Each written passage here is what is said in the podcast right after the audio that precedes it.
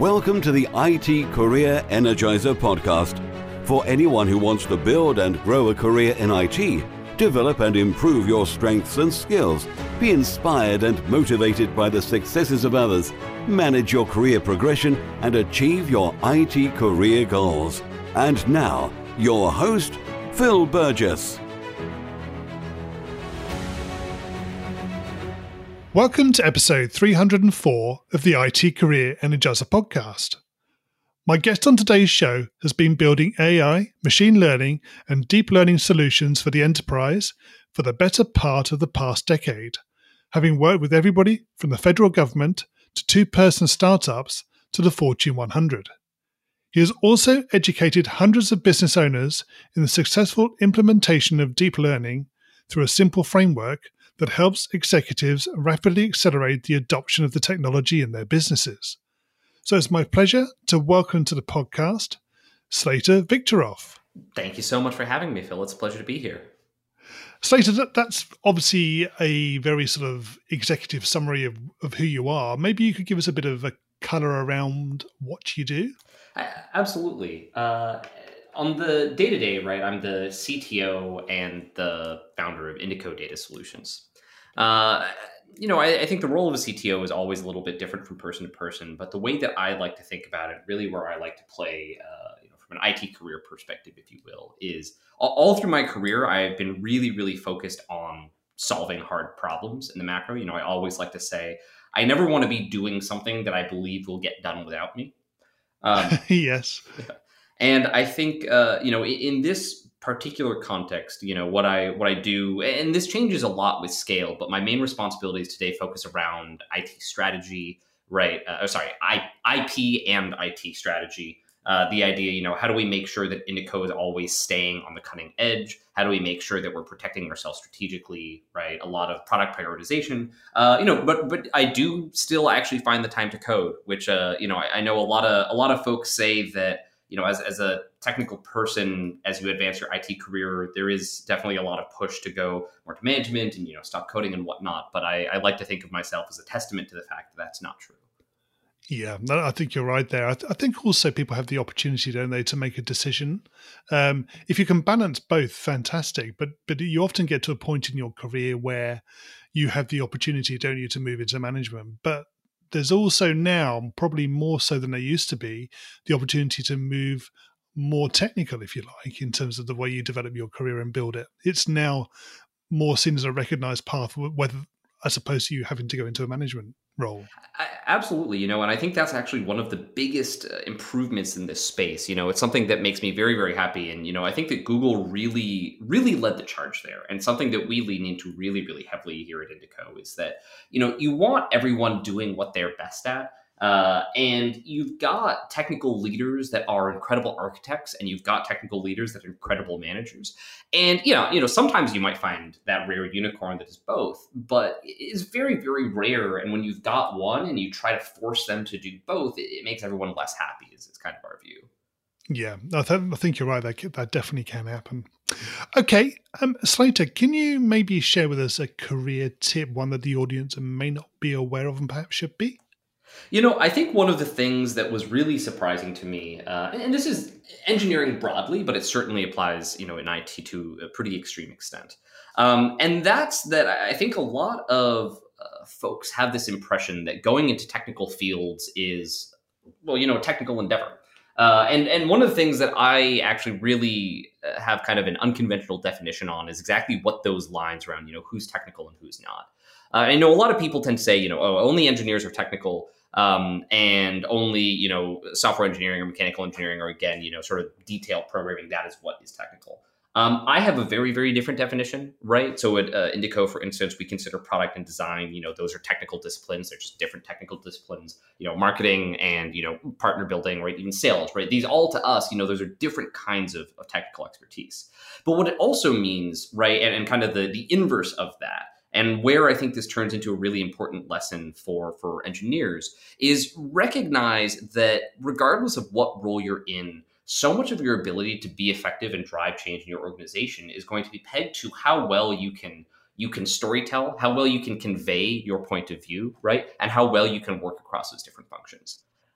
I think a lot of engineers they, they tend to get this mentality that engineering is a is a solo sport, right? You know, leave me in my corner or something, and it, it absolutely couldn't be further from the truth.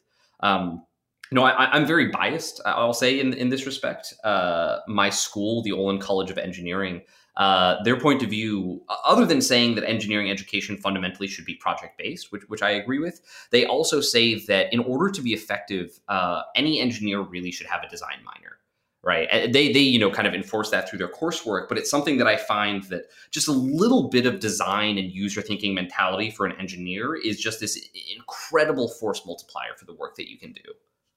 Yeah that's a good point. and in terms of sort of sort of understanding if you like other skill sets that that relate to what you're doing do you feel that's important in particularly within your own company I mean, for, for me, it is absolutely critical, right? It is one of those things that, um, and this is actually kind of interesting because I think regardless of whether you go down the deep technical path or the deep management path, you know, the large, the the further you go in an organization, right, the bigger the problems you're solving are, which fundamentally means the problems you're solving are more interdisciplinary, right? And whether you're doing yeah. a management role or, or, a technical role, they're still getting more interdisciplinary. Um, you know, it's one thing that that you know at Indico, for instance, I don't believe you can really be an effective uh, you know product manager without a certain level of, of technical background. Um, and you know, we we've kind of got that in our folks. So again, I, I think it goes both ways, but I think that um, you know if engineers want to be better understood by the business and PMs, right?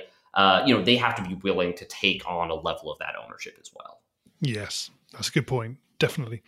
Okay. Um, Slater, can you share with us your worst career moment and what you learned from that experience?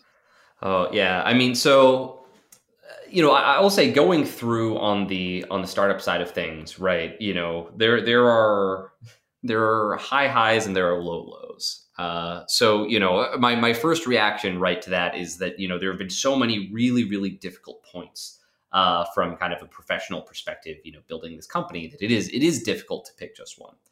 I think that um, you know from from a you know macro perspective, the kinds of situations that have been really really challenging and difficult for me, um, it, it actually it's not really an issue with with amount of work. And you know maybe I'm, I'm kind of different in this sense but at least for me the things that make uh, a kind of a professional day right a professional direction difficult it's not really a question of magnitude of work right? It's much more this question of you know how aligned uh, what you're doing is with your skill sets. So if I had to point at you know, and this is a, a pretty reasonable example. You know, one big kind of career faux pas I made that, you know, if I could go back in time, I would tell myself, absolutely don't do that. It was, you know, several, you know, multiple years during which I was the CEO of Indico, right? Um, and I, I think that my my point of view there, right, is that I it's not that I was bad in that role, and that was almost the, the most insidious piece, right? Is that you know maybe I was a, a top ten percent kind of CEO, right? But I was a top you know one percent CTO, and Indico deserved a top one percent CEO as well.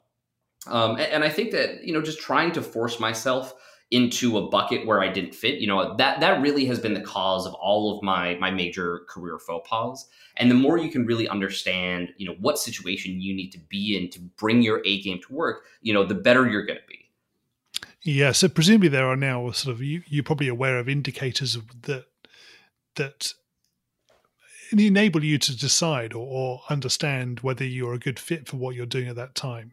Mm-hmm, mm-hmm. Absolutely, absolutely. Yeah you know i think so much of it for me comes down to this uh, you know it, it's what you want to pick up after you've gotten everything you need to do done. Uh, you know that, that was how i honestly got into indico in the first place right? Even this idea that i wanted to start a company. You know i'd go i'd go to work and then you know the second work was over i found myself getting really really excited to to build these ml solutions to read papers to you know sit down and start hacking with my friends on some of these problems.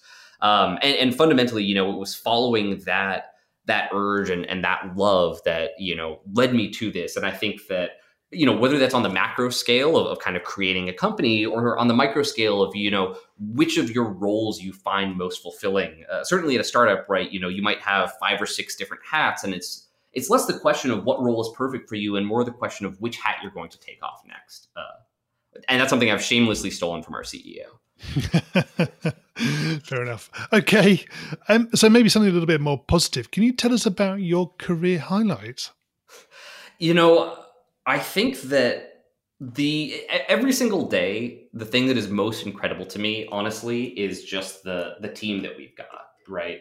Um, so I mean, this will this will maybe be uh, th- this is interesting. So we had actually our first uh, in person kind of get together uh, in you know two days ago, and it was very very fascinating because for a long time, right, Indico has been a, a samey kind of size, but actually, you know, when the pandemic hit, you know, as of 2020, we've tripled in size while we've been remote, which is this absolutely crazy experience because also for me that came hand in hand with the change where you know up until that point I had interviewed every single person that joined Indico, uh, and that stopped, you know, drastically.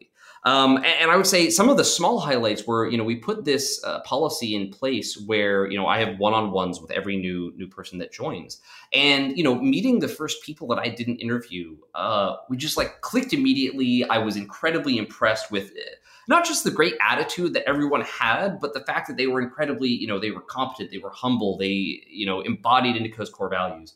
And every single time I, I interact with my team, right, and, and it was, you know, th- those feelings were all cranked up to 11 when I finally got to see everyone in person, right? You know, it was these folks that, you know, some, some had been working at Indico for over six months at that point, right? And just getting to meet them in person, right, and, and make that connection and just understand that that we really were all in it together.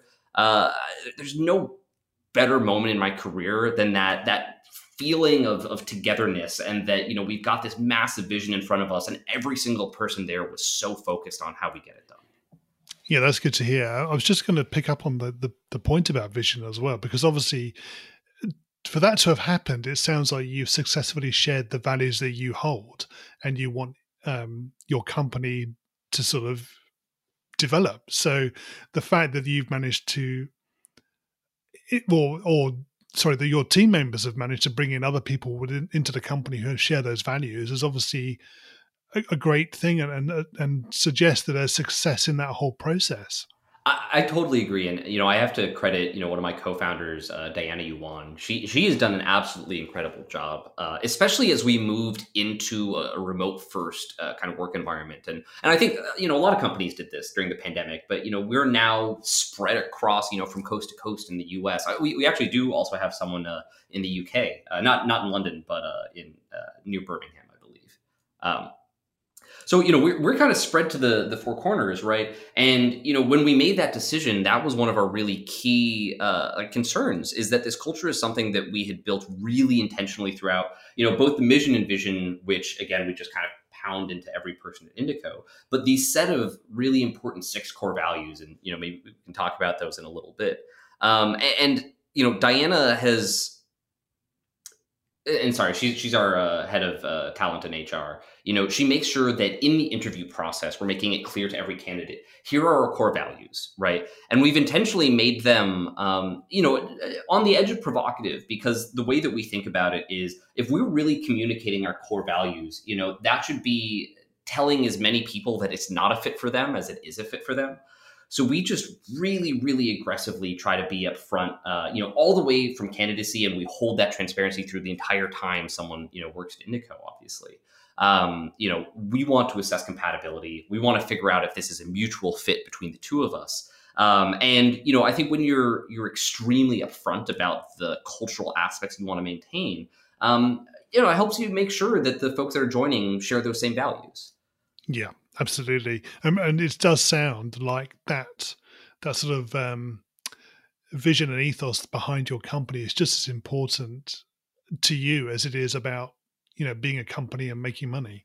Uh, you know, it's Simon Sinek's uh, "Why versus What." Um, you know, it's one of the things that's um, it's strange maybe for Indico a bit because you know we're a you know an eight year old company at this point effectively, and a lot obviously has changed about us in those eight years. Almost everything has changed. Um, but the one thing that has not really changed is this sort of true north of trying to democratize this this modern technology, right? And and it's so interesting, you know. And it's one of the awesome things about this digital age, right? Is we've got these eight year old pitch decks that we wrote when we were, you know, twenty one year old schmucks back in college and uh, somehow, you know, 30 to 40% of those decks still ring true to the folks at Indico today.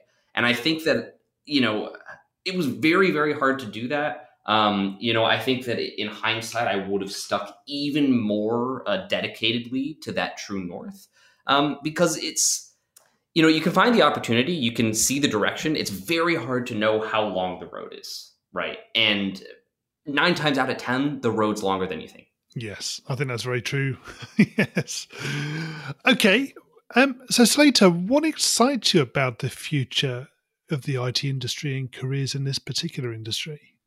Oh my goodness! I mean, there there is absolutely so much here. I think, um, you know, if I if I can be selfish for a little bit, you know, the space that we're in specifically is this unstructured, uh, you know, intelligence space. And for us, that spans a, a, couple of pieces. That's automation, you know, that's analytics, that's applications.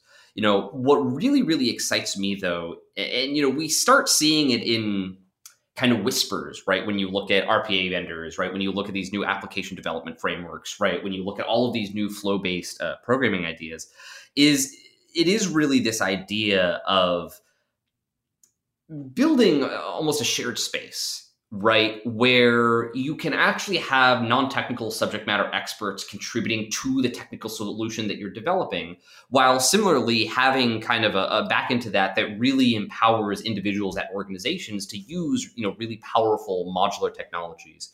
So, you know, when we look at things like GraphQL, right? And, and I, I'll be honest, you know, when I first heard about GraphQL, I absolutely didn't get what was so powerful about the idea. Um, uh, you know, I think Kubernetes was sort of a. Well, actually, no. I, I, think I got Kubernetes a lot earlier than I got GraphQL. But both of them, to me, they really drive at this heart of this highly modular, highly configurable, and hackable future um, that you know I think really empowers everyone to do their best work you know, I, I, think it's it's still very much in the early days, but I'm very excited for where that goes. Yeah, that's good to hear. Definitely. Okay, we're going to go into the reveal round now. We're going to find out a little bit more about you and the way you think. You ready for this? Oh, I'm excited. so, what first attracted you to a career in IT? You know, uh, so this is something maybe a little interesting. Uh, I actually did not own my own computer until I showed up uh, at college. Uh, hadn't yeah. written a line of code, and I thought I was going to be a chemical engineer. So one thing was immediate to me is when I showed up at the first career fair. Uh, and, and, you know, even when I was doing research earlier than that, I realized that whatever I wanted to do long term, um, being able to code at least at a proficient level was going to be an incredible force multiplier for whatever I did. But you know, I, I, think that moment for me, right, when things really, really flipped over, and I started to see this aha of, you know, like this is this is really what I want to do. It was this incredible feeling of empowerment, right? You know, this idea that I could take a, a two pound piece of metal, right, this laptop, and, and build an empire, right, that is constrained by nothing more than my mind.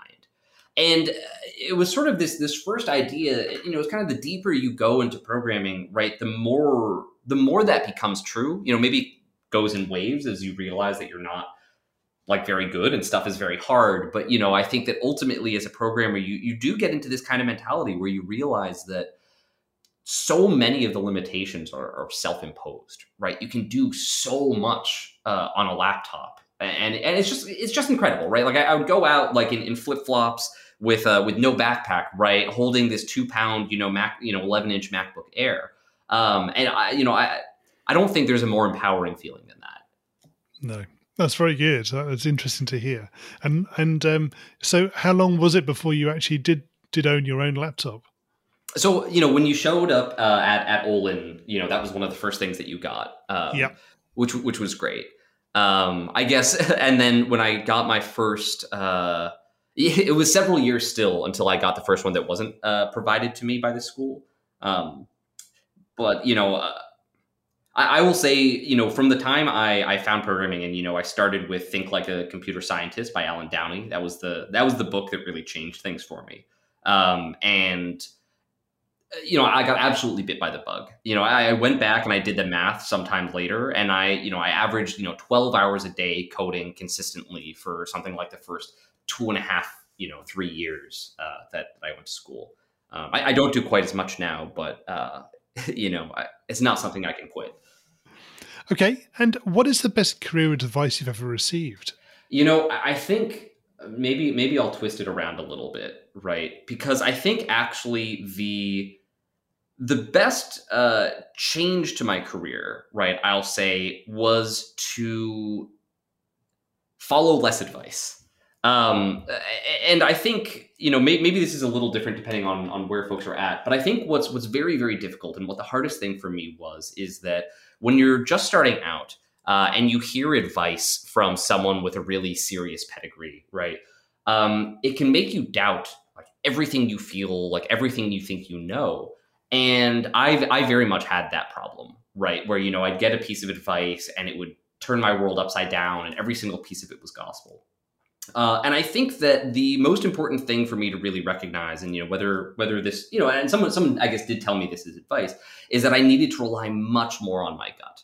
Right? Is that you know, no matter what someone's pedigree is, um, every situation is unique. It is individual. You are an expert in your own domain. Like recognize that and and realize that you know gut feelings they are important. They are to be heeded. It doesn't mean that they're you know like a holy grail and, and pay attention to them uh, above all else. But if someone's telling you something and it really really conflicts with what you're feeling in your gut be more willing to listen to that than maybe just listen to a resume. Yeah that is good advice. If it sometimes feels wrong it could well be. So yeah definitely.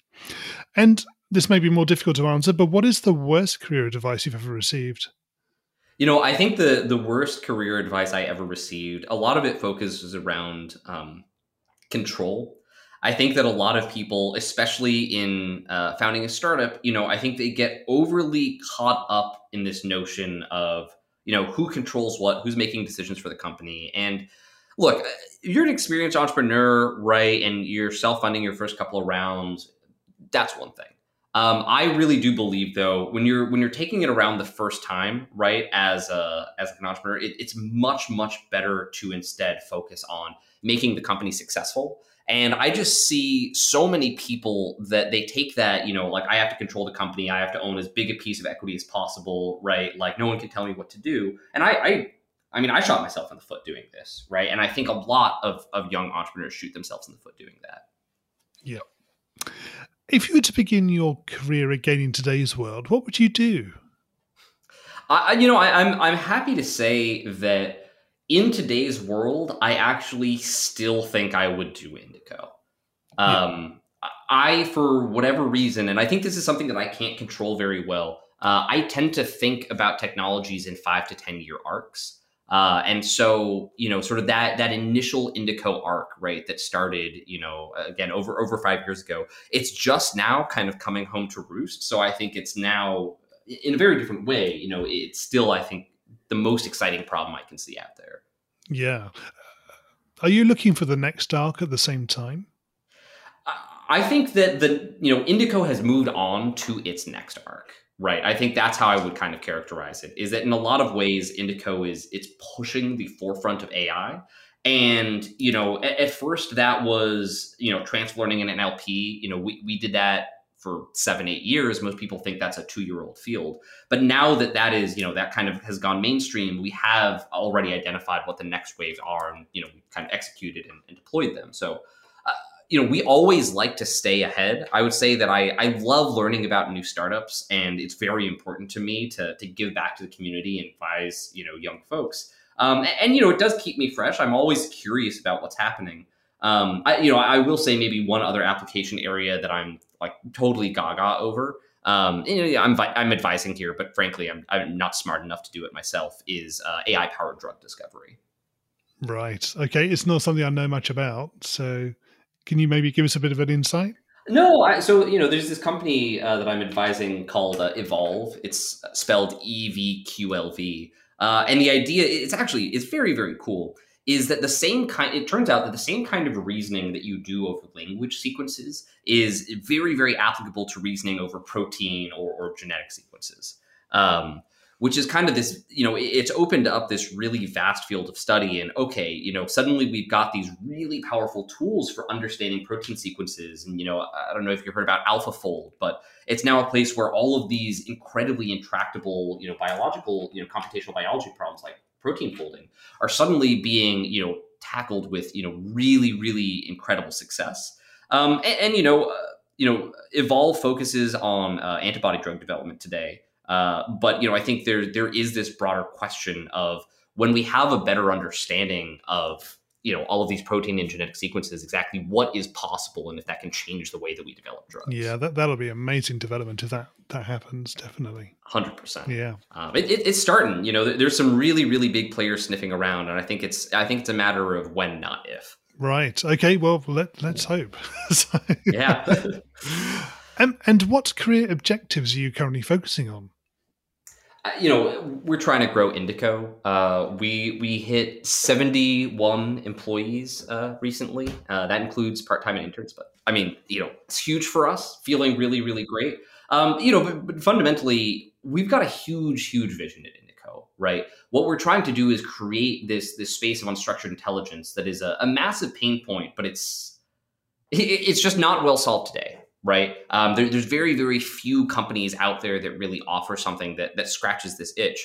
And so, a lot of what we're trying to do at Indico today, and you know, part part of why we're here, right, is let people know that this is a problem that can be solved, right? And and you know, get our message out there. We've got you know a, a nice set of very very happy customers, uh, and we just want to help them tell their story. Yeah. And what do you do in your spare time? Uh, you know, more than a couple things. Uh, so martial arts used to be a big thing of mine. I had a very short MMA career, uh, though it's been a few years since I've I've practiced that seriously. Uh, I do vegan baking, which I usually describe as more mad science than baking. Uh, most folks uh, don't believe that vegan baking is a thing that you can do, which is part of the fun. Um, and uh, and then I also am a science fiction, uh, you know, a sort of fiction writer. Uh, that's something that I really appreciate in my off time. And what's the number one non-technical skill that has helped you in your career so far?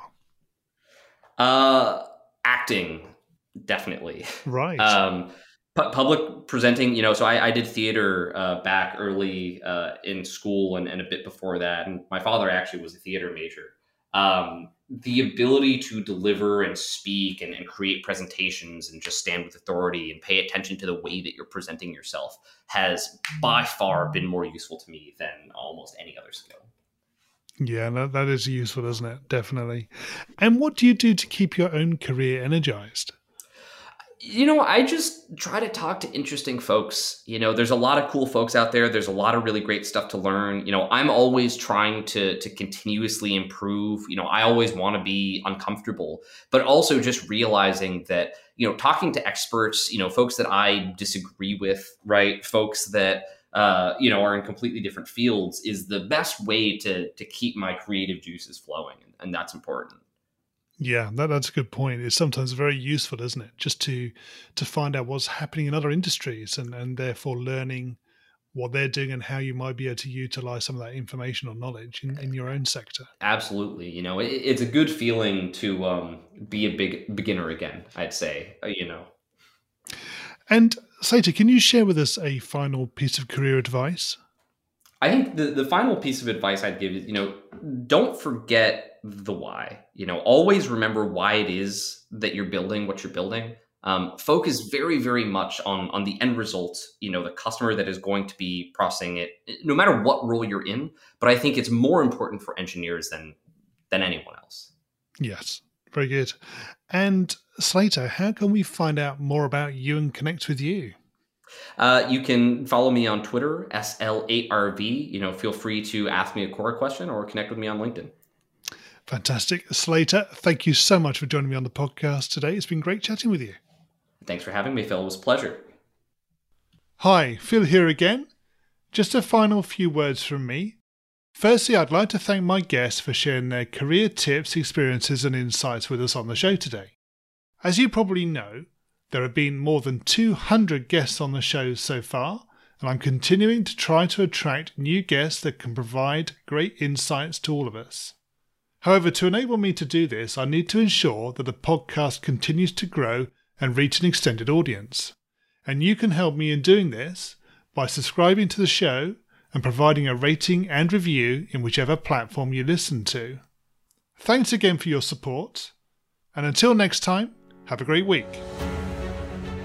Thanks for listening to the IT Career Energizer podcast. To find out more about building a successful career in IT, visit itcareerenergizer.com.